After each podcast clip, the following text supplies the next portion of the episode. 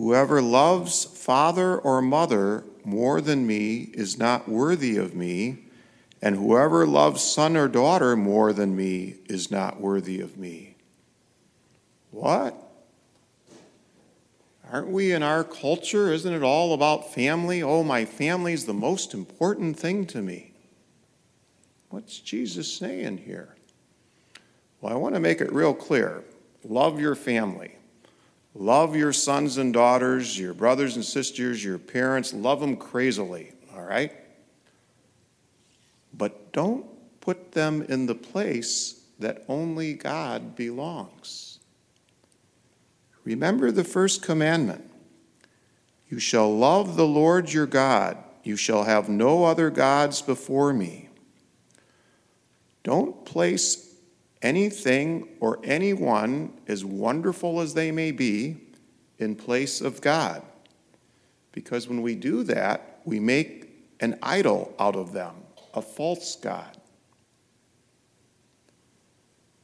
How do we express putting God first in our life? Well, one way is by attending Mass every Sunday.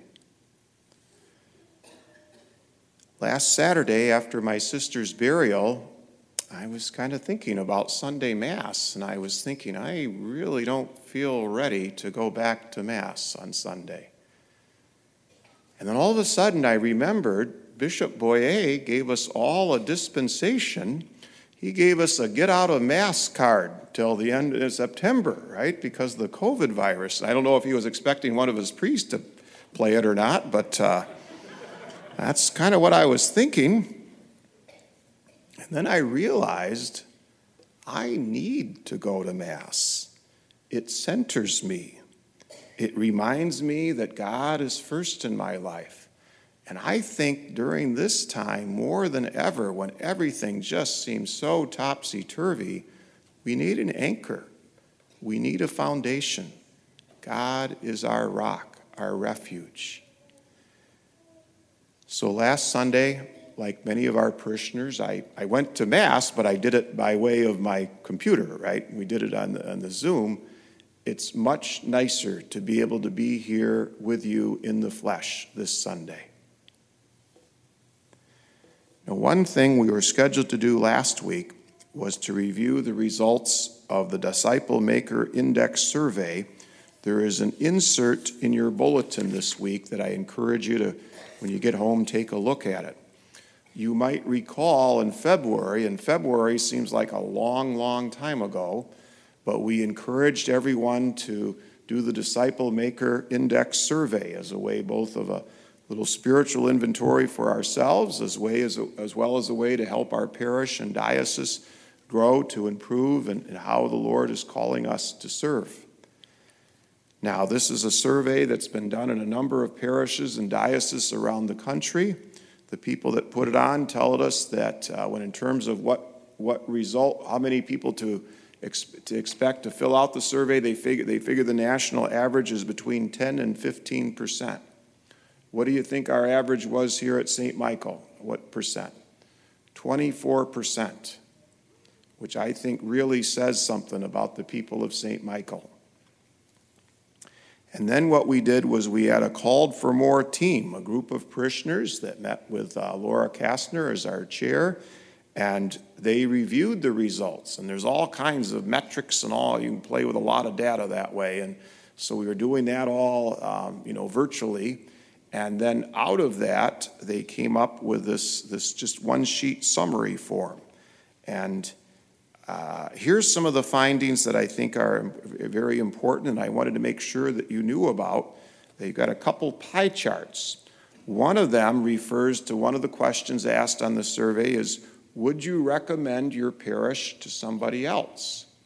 Well, 63% strongly agreed with that, or excuse me, the statement is, I would recommend my parish to, you know, to somebody else to come.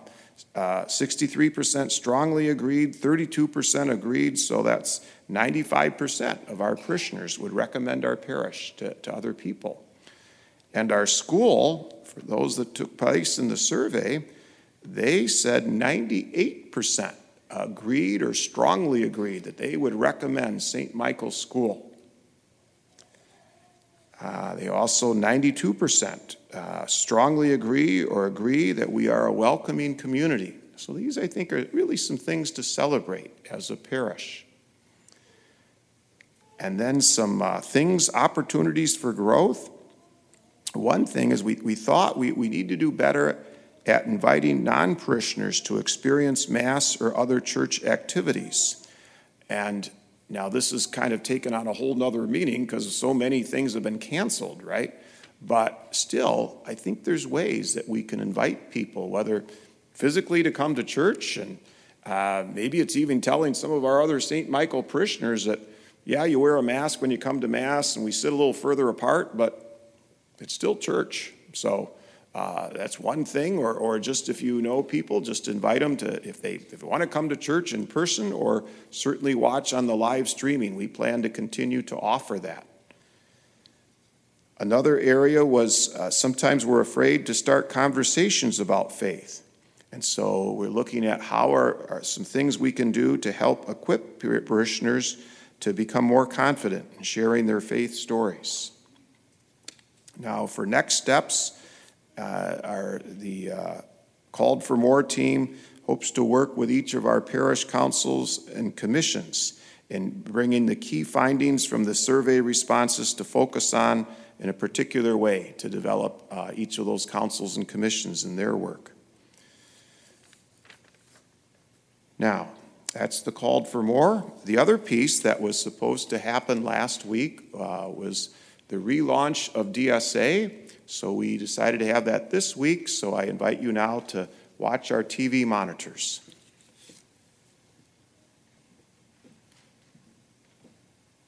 My brothers and sisters in Christ, welcome and welcome back. I am thrilled to have you gathering together again to have our parish community celebrating the great sacrifice of the Mass and joining in communion to receive our Savior Jesus Christ in the Blessed Sacrament. These past few months have given rise to all sorts of difficulties and challenges. In the midst of so much uncertainty and change, we find solace in our faith. One thing we can be certain of, the love of our Lord Jesus Christ and our mission to carry his gospel forth in our words and in our actions has not and never will change. Happy the one who trusts in the Lord. My friends, our Catholic Church is hard at work. For that, I thank you. Because of you, even amid this pandemic, our church has been able to sustain and expand its work. Your prayers and financial support have enabled us to feed the poor, visit the lonely, educate our children, anoint the dying, and bury the dead. We cannot do it without you. Let me share some good news. This fall, we'll see the largest group of new seminarians in our diocese for more than a decade. Our prayers, your prayers for new priestly vocations are bearing fruit, but it comes at this very difficult time financially. Our seminarians, like many critical ministries and services, are largely funded through the Diocesan Services Appeal, or DSA. I'm very grateful for the offertory support you provide for your parish and for your support of the wider church. If you have already made a contribution to DSA, thank you. For those who have not yet made a DSA gift, I am asking you to consider making a commitment today in support of this year's appeal. In doing so, you will be helping people and fueling ministries which will be critically important to our parishes and schools in the coming year. We really need your help. This year's DSA campaign began just as the pandemic hit. Many regular givers will not be able to support DSA this year. Can you help make up for others who cannot give now? Please consider prayerfully a special, this special request. Together, through your collective support and with perseverance in prayer, our beloved Catholic Church will emerge from this pandemic fortified and strengthened in pursuit of her divine mission to bring the love of Jesus Christ to all whom we encounter. May God bless you, and may Almighty God be with you.